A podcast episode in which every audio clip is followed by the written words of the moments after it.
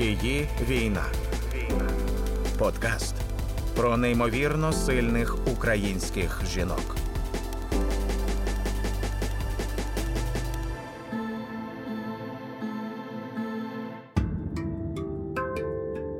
Вітаю всіх! Я Тетяна Трощинська, і це подкаст Її війна. Це подкаст про неймовірно сильних українських жінок. Сьогодні наша гостя Наталя Лелюх, лікарка-волонтерка, яка півтора року їздить на деокуповані території України і надає допомогу. Я би напевно почала з того, що от за час цієї волонтерської роботи медичної та кінець березня. Е, Київщина, напевно, Чернігівщина одразу після окупації, і от до сьогодні, який шлях умовно ви пройшли? Що змінилося за цей час? Які можливо такі основні моменти для вас, про які б ви хотіли сказати? Угу. Дякую взагалі за запрошення. Дякую, що вважаєте, що я роблю важливі речі, і це це важливо як оцінка моєї роботи. Справа в тому, що дійсно, і це дуже гарне питання, тому що трансформація відбулася, і вона відбувається. Я так думаю, у багатьох хто зараз займається волонтерством.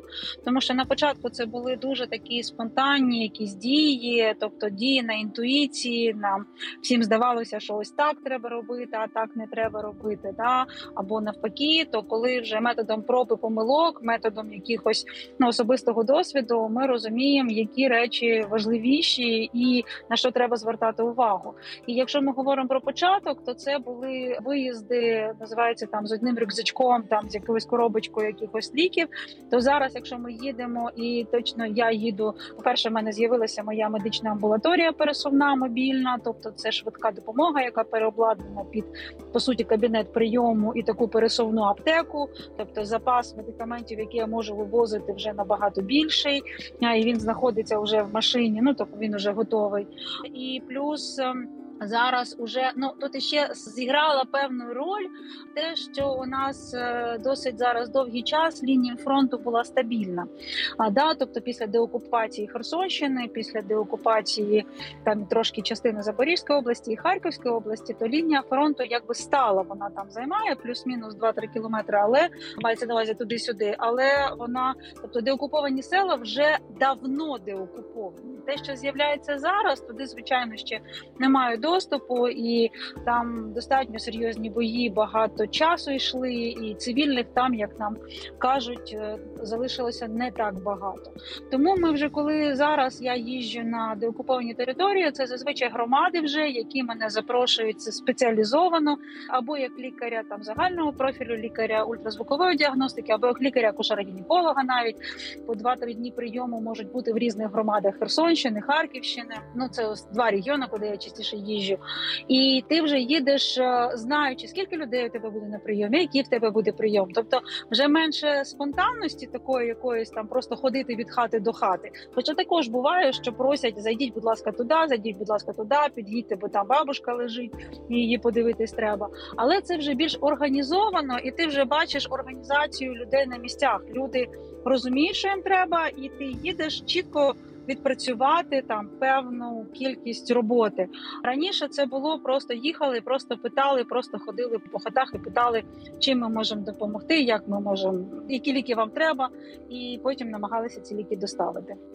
Я розумію, що ви фіксуєте всю цю хроніку, скільки вистачає часу і сил, та тому що паралельно з роботою ще писати як блогерка кожен день, звісно, що не потягнеш. А, І якісь історії, які особливо запам'яталися. Але можливо, щось із тих часів, якщо ми повернемось на рік назад, та тобто, що заставали, тобто, що ви бачили, які потреби ви бачили, який стан людей ви бачили, тому що це все мені здається теж частина не лише історії, а в принципі це частина фіксації злочинів, ті, які робить робить Росія в Україні. Так, і це насправді картинки вони трошки відрізняються. Вони відрізняються тим, особливо там перші картинки Київщини. Да, це була така дуже відкрита і болюча рана. Чернігівщина. Це впер... ну, тобто ми вперше з цим стикнулися. Це була коротка окупація, тобто місяць. Хоча тут не про тривалість, а про те, що люди ще були в достатньо сильному стані шоку, е, в якому вони від ну, від початку окупації і до деокупації. Це рівень шоку він залишався достатньо великим.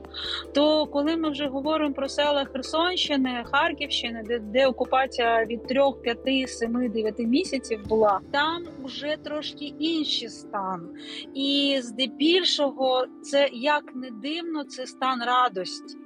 Тобто, оця також різниця в яскравому горі болю і радості від того, що це все закінчилося. Да? А люди просто за довгий час вони встигають пережити вже цей шок, і далі вони по-іншому реагують на те, що відбувається. Тому, звичайно, ми бачимо сльози і там, і там. Ми звичайно бачимо, чуємо страшні історії, особливо зараз на Херсонщині, тому що Херсонщину продовжують обстрілювати, і Херсонщина. Буквально недавно на днях загинув лікар-інтерн, молодий лікар, і люди на Херсонщині зараз. Ніби там вони деокуповані, але до лікарів вони не звертаються, тому що бояться їхати в той самий Херсон. По лікарням постійно відбуваються обстріли, і це трошки такий, знаєте, як дуже ще приховане таке відчуття. Вони бояться, що ті повернуться тобто, що ну ми чомусь не втримаємо позиції, і відбудеться знову окупація. І реально я бачила людей і бачила хати, де люди підсвідомо запасаються продуктами, ліками, ще чимось. І це не тому, що вони українці, і вони такі завбачливі, як всі українці, да щоб в коморі щось було, що на чорний день щось було відкладено. А саме тому, що вони бояться, що знову буде це страшний час без України, і вони намагаються накопичити якісь необхідні речі, знаючи, що їм буде на, на допомозі, і це також звертає на себе увагу. І звичайно, історії.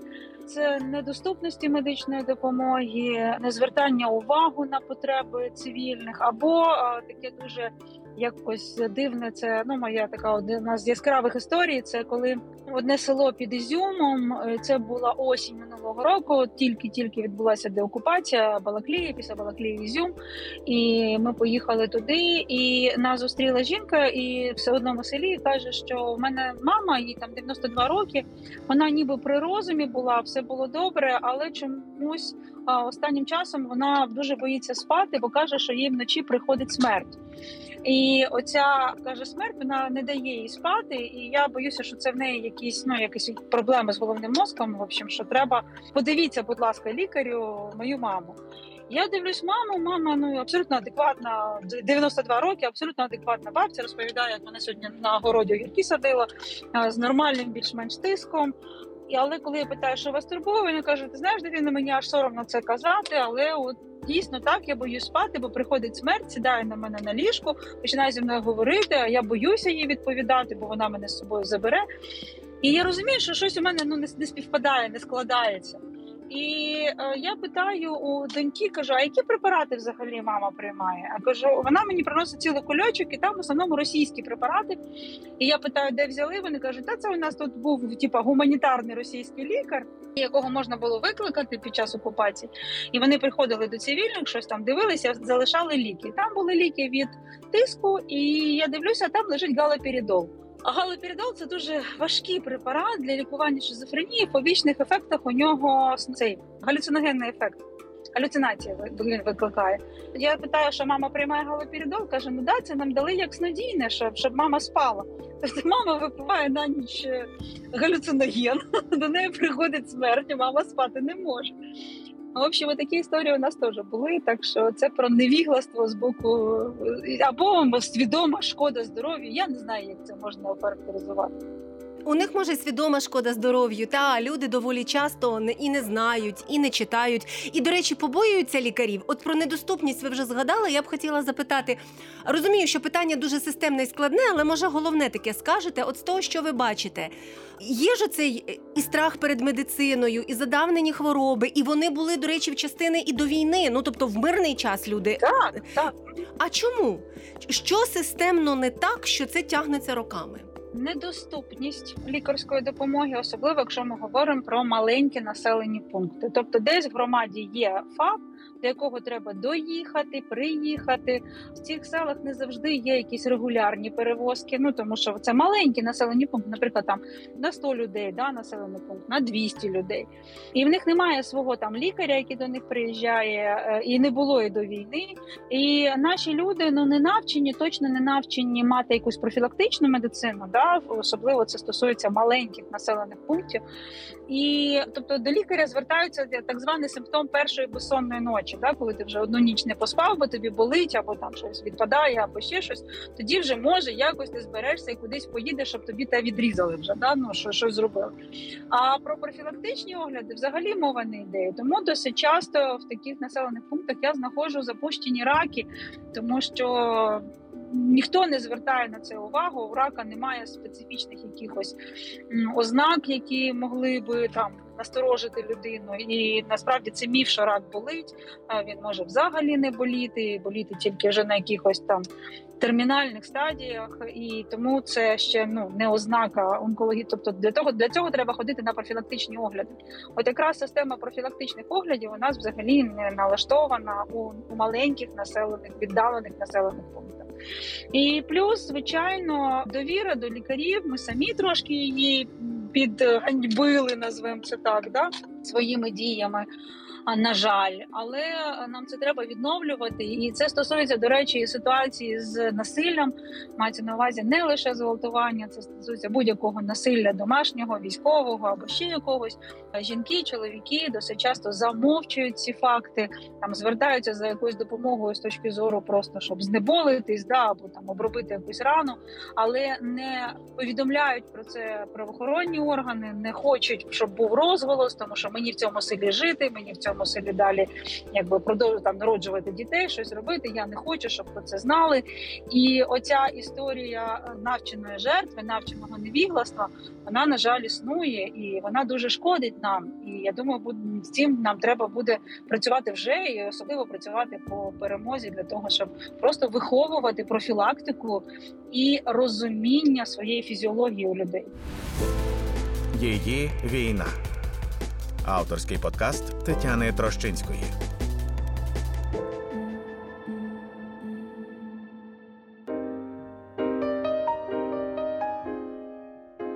А губи ледь припухли. Буде син, як бринза з медом посмішка і сльози. Над головою загойдають лози колиску в ритмі зоряних глибин, червоним оберегом сповита долонь чіпляє стіну забобонів, ворожить шлях без зайвих перепонів для тих, хто опівночі поверта. Світанок маже вікна, їй кортить змішати всі абетки воєдино, кричати мовчки, вигибати спину, з полону болі вирватись на мить, на терпкий поклик повні полетіти, на кожний видих синове ім'я народжувати з всесвіту життя на рунах, викарбовуючи вітер, і заволати тугою століть про волю, що дається з першим криком, про смерть, що буде поруч з кожним вдихом, про щастя, що триває тільки мить. До повномасштабного вторгнення Наталія Лелюх була однією з найвідоміших в Україні популяризаторкою знань про жіноче здоров'я, ведучою жіночого клубу, авторкою книжок. Але зрештою це лишається і досі. Просто часу менше, і пріоритети часто інші. Ви згадали про зґвалтування, і власне зґвалтування в умовах війни це ще одна категорія злочинів, і це ще одна категорія справ, з якими ви як лікар е, маєте справу. Я розумію, от всю цю етичність та цих моментів. Ми не говоримо про конкретні кейси, але узагальнення можливо, і по-перше, з точки зору етики розуміння, так який шлях ми пройшли за ці півтора року від суспільства до журналістів, до медиків. І тут ще одне питання: наскільки медична система і медики самі, лікарі, лікарки. Готові мати справу з цим і розуміти, з чим вони насправді мають справу.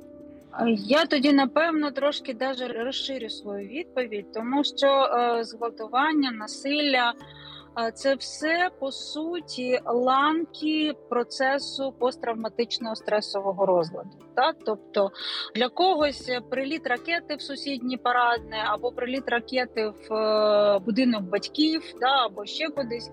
Це був стресовий фактор. Для когось це було особисте там стикання з насиллям з боку військових російських. Для когось це була втрата близької людини. Да, І це стало дуже яскравою і болючою травматичною подією. І ми далі продовжуємо жити вже всі в посттравматичному просторі.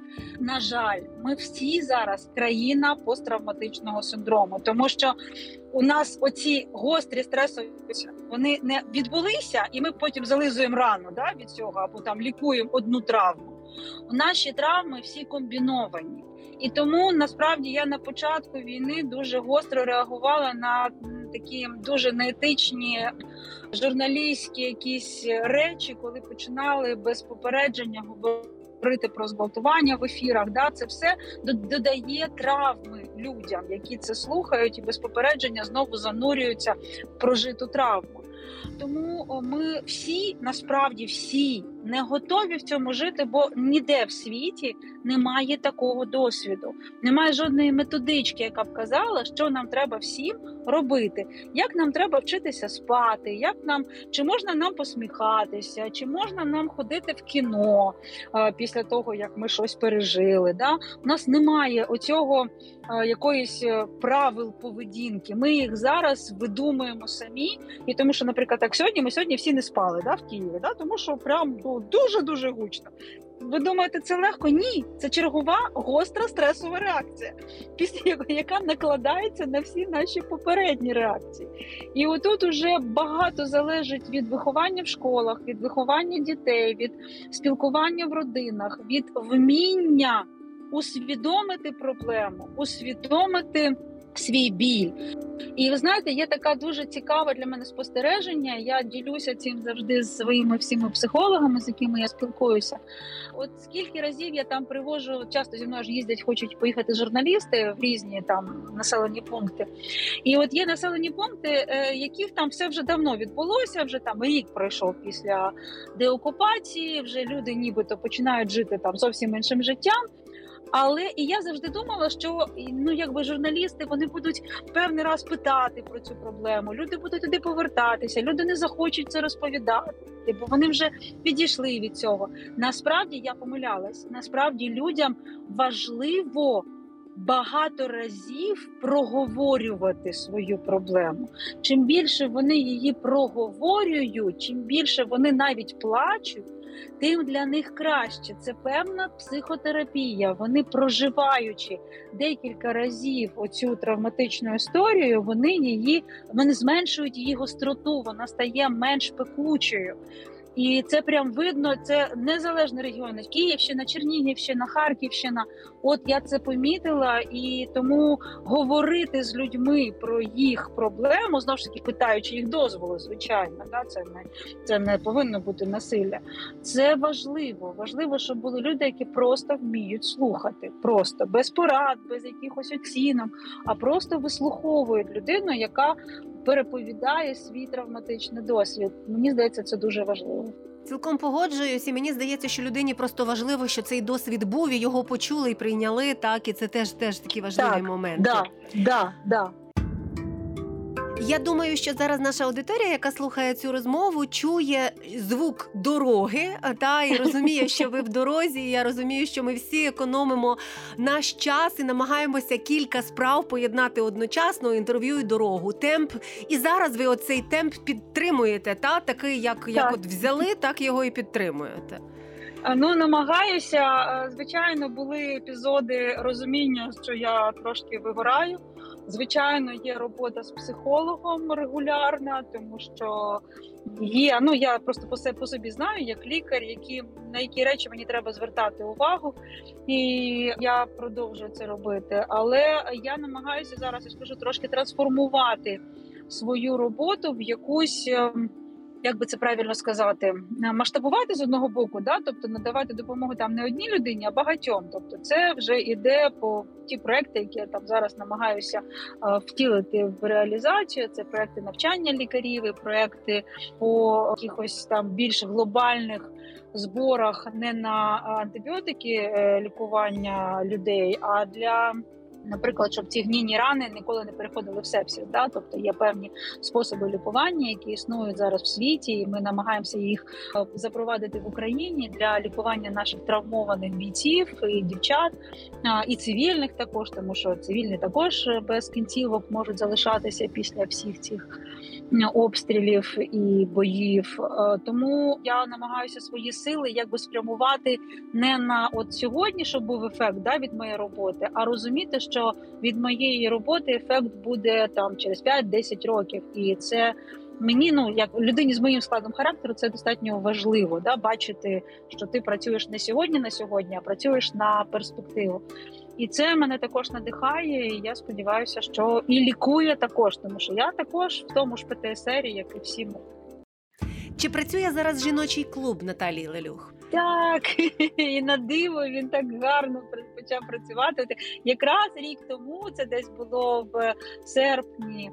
2022-го я таки вирішила, що треба якось нам всім зустрічатися, обніматися, говорити про наше жіноче.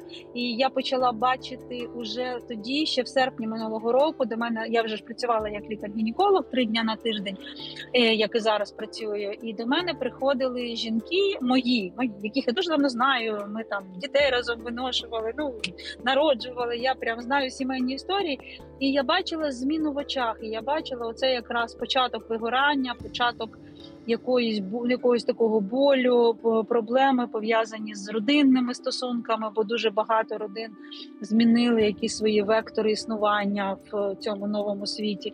І я зрозуміла, що жінкам все таки треба зустрічатися, треба бачити одне одного, говорити.